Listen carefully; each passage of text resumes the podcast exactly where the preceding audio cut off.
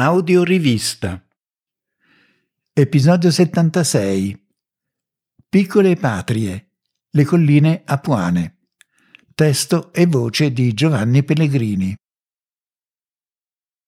Alle spalle della Versilia, sospesa fra Lunigiana e Lucchesia, vi è una terra aspra e severa, lontana dalle nobili signorie, seppur geograficamente vicine, di Pisa, Firenze o Siena. Le colline apuane sono la via di accesso alla risorsa che il mondo invidia all'Italia, il marmo, giacimento antico ma di sfruttamento intensivo recente, pietra compatta, dura e impenetrabile, celebrata per la sua bellezza. Di questa ricchezza la gente del posto ne ha beneficiato ben poco. Per secoli ha visto i marmi, soprattutto bianchi e neri, prendere la via di nobili dimore, delle ville romane nell'antichità, dei duomi toscani nel Rinascimento, di lontani continenti nell'era moderna del lusso. Sul territorio di tutto quel ben di Dio rimaneva poco assai. Le tracce più vistose erano nella mente la visione delle cave, voragini sempre più invasive scavate nei monti, nei muscoli la fatica bestiale dello strappare alla terra quei macigni, nel fisico le ferite, quando non le menumazioni, causate dalle pietre. Il tribolato vivere nelle colline apuane viene qui rievocato da Giovanni Pellegrini con un'arguzia e una ironia marcata tipicamente toscane. È la testimonianza di un'epoca ormai conclusa, ma protrattasi uguale a se stessa per secoli e dunque ormai patrimonio culturale del paese.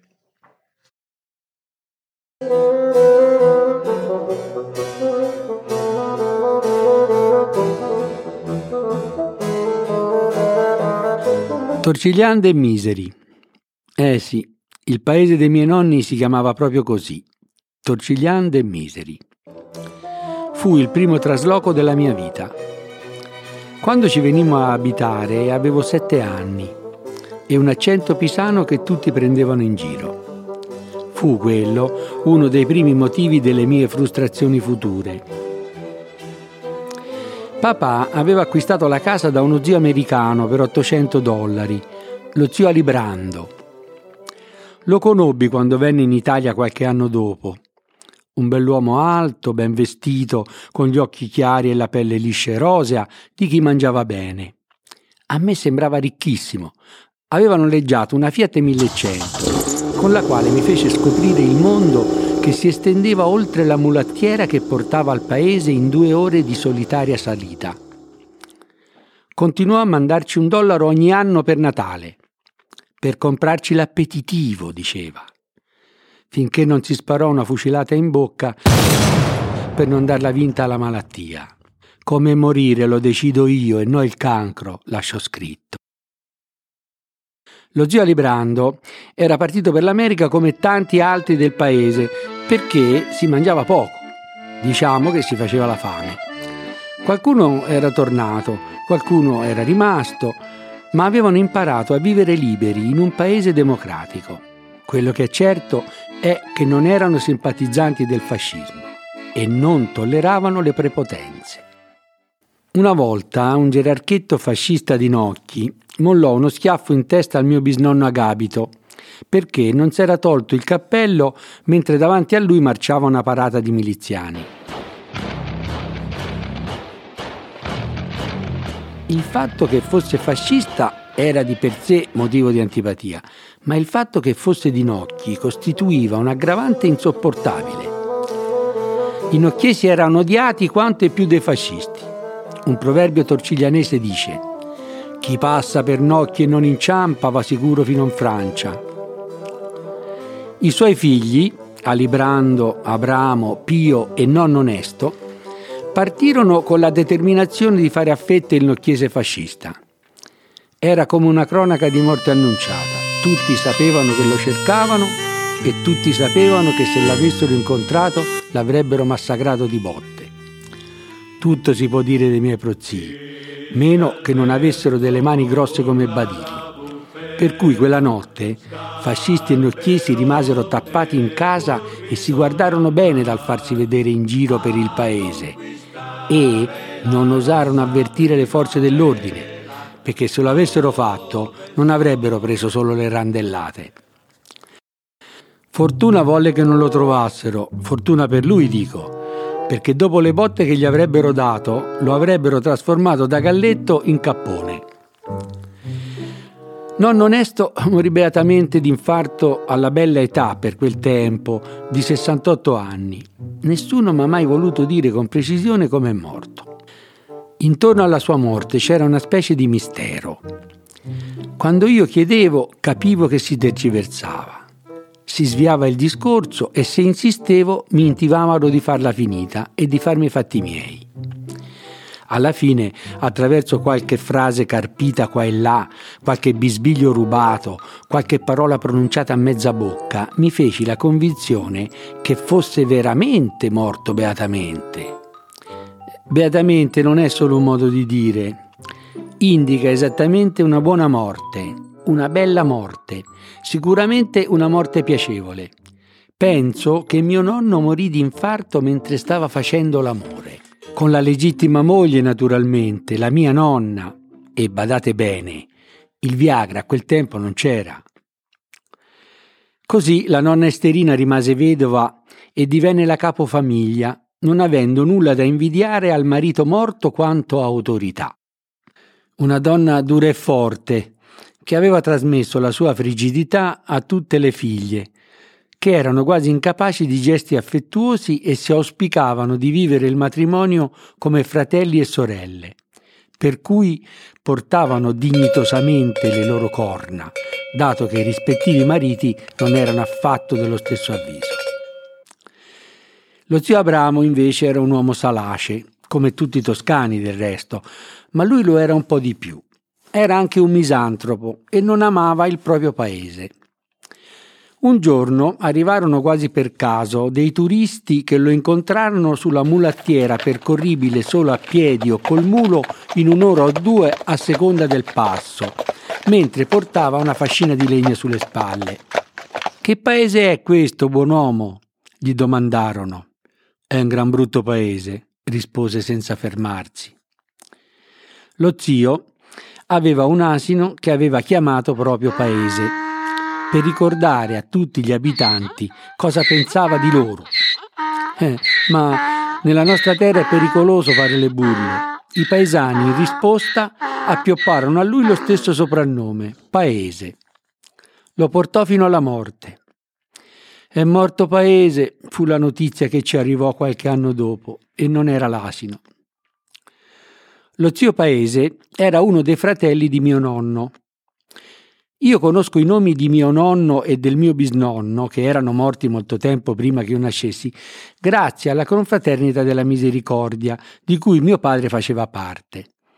Durante le riunioni a cui ero costretto a partecipare quale chierichetto, prima di iniziare veniva fatto sempre l'appello. Pellegrini Carlo fu onesto, scandiva il provveditore. Sia lodato Gesù Cristo, rispondeva mio padre. Onesto era il mio nonno. Quel fu mi turbava. Non avevo il coraggio di chiedere che volesse dire per non passare per bischero. Pellegrini Pio fu agabito, lo zio Pio era uno dei fratelli di mio nonno. Era un uomo assai dispettoso, specialmente verso noi bambini che lo ricambiavamo chiamandolo Piozzoro. Agapito era il mio bisnonno, un omone grande, grosso e povero. Quando morì non trovarono una cassa da morto che lo contenesse fra quelle fornite dal comune e dovettero infilarcelo di traverso. Aveva una moglie molto piccola, ma dai coglioni più grossi dei suoi. Si narra che quando lui indugiava troppo all'osteria, l'unico passatempo conosciuto, la bisnonna lo raggiungesse e lo prendesse a schiaffi, ma per la sua piccola statura doveva salire in piedi su una sedia. Non la intimoriva né il marito grosso né gli altri avventori, che mezzi imbriachi si guardavano bene dall'intervenire per non essere presi a loro volta a bastonate. Le donne della famiglia dovevano aver preso tutte da quella antenata, perché si tramandano una certa caratteristica di energica autorità, che tanto fa intimorire gli uomini che non hanno il coraggio o la furbizia di sottomettersi. Insomma, diceva mio padre, nella famiglia sono le donne a portare i pantaloni. Qualcuna portava anche le corna, a dire la verità, come ho già detto, ma d'altra parte o pippa o pappa. Dalle nostre parti o sei amata o sei rispettata. Rispettata e cornificata non è contraddizione. Nessun essere vivente può vivere senza radici. Questo vale sicuramente per gli alberi, per i fiori, per il grano e per i girasoli e a maggior ragione per le carote e le rape. Anche gli animali hanno le loro radici nel territorio dove sono nati, di cui conoscono ogni più piccolo segreto. Un animale strappato dal proprio territorio intristisce fino a morire, così gli esseri umani. Ogni individuo ha le proprie radici senza le quali avvizzisce.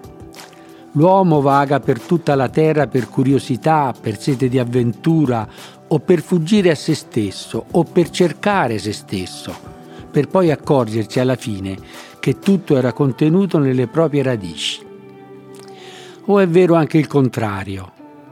L'uomo può vagare per il mondo in cerca dell'avventura, dell'amore e della ricchezza perché ha delle solide radici Ulisse per ritrovare le proprie radici ci mise vent'anni e non ci fu maga Circe, né ninfa Calipso, né la bella Nausica che potessero impedirgli di ritornare.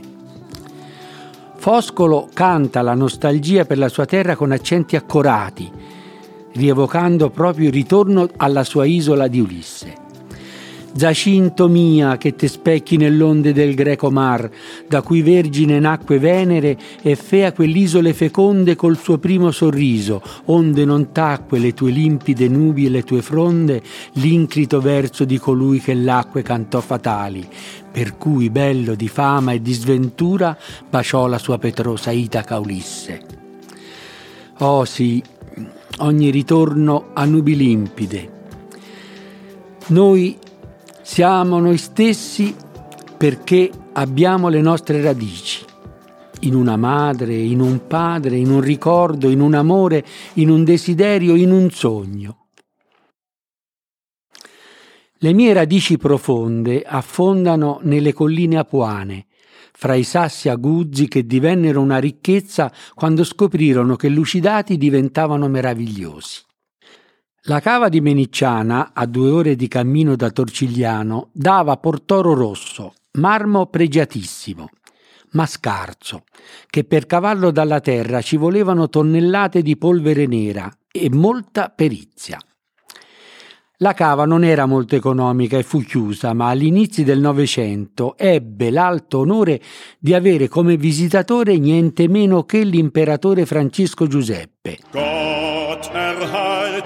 Franz den Kaiser, unseren guten Kaiser Franz. O suo figlio o un altro. Le notizie a questo proposito non sono molto precise e le vecchie memorie tendono a essere esagerate, come le tette dei film di Fellini. Si dice che a condurre il muro su cui viaggiava l'imperatore fosse uno dei miei antenati che quando seppe chi portava sulla groppa del suo mulo esclamò Oddio, ma è quello che ci vuole ammazzare tutti! Fu la causa di un brutto incidente diplomatico composto a fatica, anche di improvvisa cacarella dell'imperatore che da quel momento non si sentì più tanto sicuro in groppa all'asino, che poi, a vedere, alla fine ci aveva ragione lui, il mio avo, visto che entrammo in guerra proprio contro gli austriaci. Continua, ci risentiamo alla prossima.